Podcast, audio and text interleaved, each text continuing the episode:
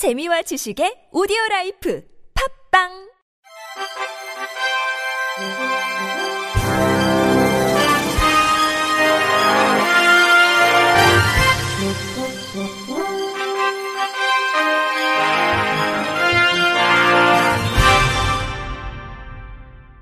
청취자 여러분 안녕하십니까? 5월 11일 월요일 KBRC 뉴스입니다. 사회복지시설 안전실태에 대한 정부 합동의 점검이 이뤄집니다. 보건복지부는 태풍 집중호우, 혹서와 같은 하절기 자연재해에 대비하고 화재 등 안전사고 발생을 예방하면서 코로나19 감염병 확산을 막기 위해 오늘부터 오는 7월 3, 3일까지 2020년 하절기 사회복지시설 안전점검을 실시한다고 밝혔습니다. 안전점검은 오는 29일까지 시설 자체 점검, 다음 달 1일부터 오는 7월 3일까지 지방자치단체 점검반을 통한 확인 점검과 보건복지부 및 안전 전문기관인 시설안전공단, 전기안전공사, 가스안전공사 등이 참여하는 합동점검 방식으로 진행됩니다. 정부 합동점검에서는 안전교육과 훈련 여부, 책임보험 가입 여부, 소방 전기, 가스안전관리 실태, 태풍 집중호우 등 하절기 풍수해에 대한 준비 상태와 생활 속 거리두기 등 생활방역 하에서 감염병 관리 대책 등을 집중적으로 살펴보게 됩니다. 대상은 아동, 노인, 장애인, 노숙자 등이 머무는 사회복지시설 약 18,594곳입니다. 양성일 복지부 사회복지정책실장은 이번 안전점검은 코로나19 유행으로 휴관하고 있는 사회복지 이용시설의 경우 운영 재개를 준비하는 사전점검의 의미가 있어 그 어느 때보다도 중요하다면서 안전점검 후 안전관리가 미흡한 시설은 즉시 시정조치, 보수, 보강 등 안전대책을 강구하고 지방자치단체와 함께 지속관리에 나갈 것이라고 말했습니다. 서울특별시가 내일 18번째 발달장애인 평생교육센터와 18번째 장애인 가족지원센터를 구로구에 엽니다. 시에 따르면 발달장애인 평생교육센터는 만 18세 이상 성인 발달장애인 중 계속 교육을 받고자 하는 이들을 위해 사회 적응 훈련과 직업 능력 향상 프로그램 등을 제공하며 장애인 가족 지원센터는 장애인 가족의 복합적이고 다양한 욕구 해결과 삶의 질 향상을 지원하기 위한 공간입니다. 구로구 발달장애인 평생교육센터는 안양천로 552 개봉 2 빗물 펌프장 4층에 위치했던 기존 두빛날의 문화체육센터 공간에 마련됐으며 시는 5층 한 층을 증축해 기존 753.41제곱미터에서 1341.41제곱미터로 규모를 늘렸습니다. 4층에는 5개 교실, 카페, 심리안정실, 체육관이 위치해 있으며 5층에는 식당과 구로 장애인 가족 지원센터를 두게 됐습니다. 정진우 서울시 복지기획관은 당사자들이 집에서 가까운 평생교육센터에서 자기 개발을 하며 지역사회와 더불어 살아갈 수 있도록 지원하겠다고 말했습니다. 한국장애인재단이 한국교직원 공제회와 함께 장애교원의 교육환경 개선을 위한 맞춤형 교육보조기기 지원사업 2020년 무장애 교실 프로젝트를 진행합니다. 한국교직원 공제회 후원으로 진행되는 무장애 교실 프로젝트는 장애물 없는 교실을 만들기 위해 장애교원에게 수업에 필요한 교육보조 기기를 지원하는 사업입니다.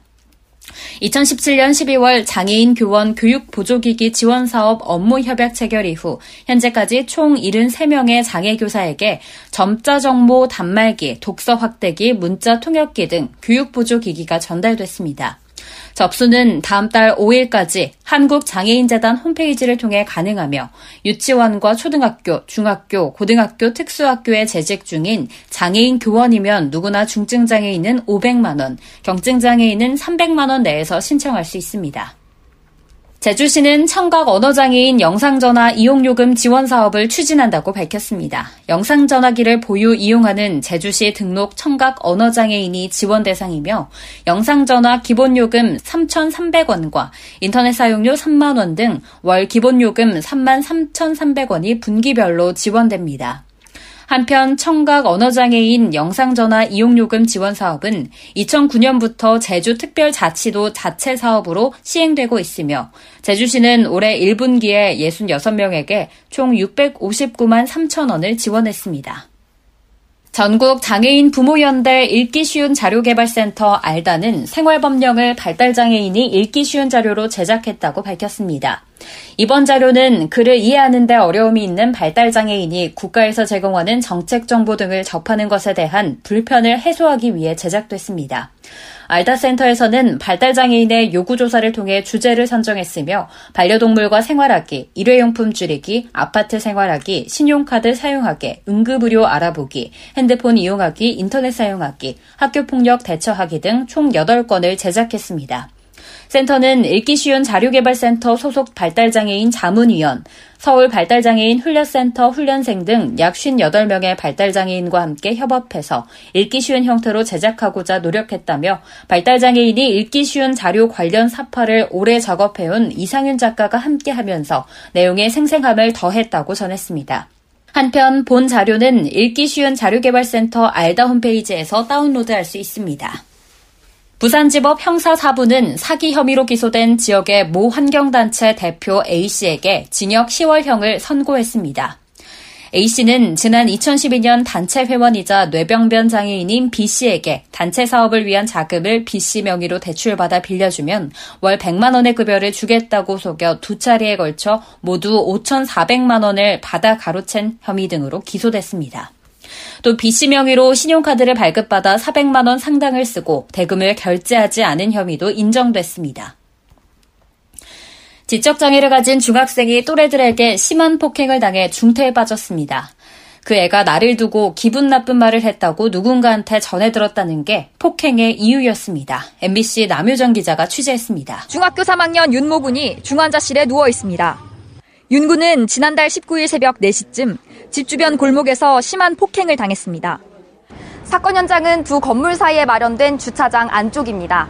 여기는 CCTV나 가로등도 없을 정도로 매우 외졌는데요. 가해자들은 윤군을 이곳으로 데려와 머리와 몸을 마구 폭행했습니다.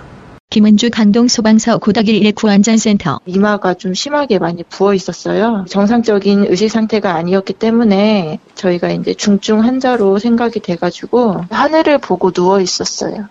윤군은 키 150cm 40kg밖에 안 되는 작은 체격에 지적장애 3급을 가진 중학생. 이런 윤군을 마구 때린 가해자들은 다름 아닌 친구 2명이었습니다. 경찰에 따르면 특히 가해자 중 A군이 윤군의 머리를 집중적으로 발로 찼습니다. 가해 학생 외에 다른 친구들 몇 명이 말려도 봤지만 구타는 10분 넘게 이어졌습니다. 경찰 관계자. 그 사커킥이라고 해가지고 축구공 입고 그거를 발로 차는 형식이 있잖아요. 그 머리를 그렇게 가격을 했어요. 사커킥이라고 해서 축구공 입고 그걸 발로 차는 형식이 있잖아요. 머리를 그렇게 가격했어요. 지적장애를 가진 친구를 폭행한 이유는 단지 기분 나쁜 말을 했다는 것. 경찰 조사에서 가해 학생들은 부모님과 여자친구에 대해 윤군이 모욕적인 말을 했다는 얘기를 전해 듣고 화가 났다고 진술했습니다. 하지만 윤군 가족은 인지 능력이 부족한 윤군이 의도적으로 모욕했을 리 없고 오히려 A군에게 최근 몇 달간 지속적으로 맞았다고 주장했습니다. 윤부진 윤군 아버지. 눈도 부어오고 막목 피멍 정도 살짝 빨갛게 물르고 그런 부분을 몇 번 봤죠. 잠바도 어디서 뭐 뺏기고 뭐. 윤군은 결국 두 차례나 뇌수술을 받은 끝에 현재 말을 하지 못하고 팔도 심하게 다쳤는데 이런 장애가 평생 갈 수 있는 상황입니다. 윤부진 윤군 아버지. 온몸이 지금 만신창이에요. 볼 수가 없어요.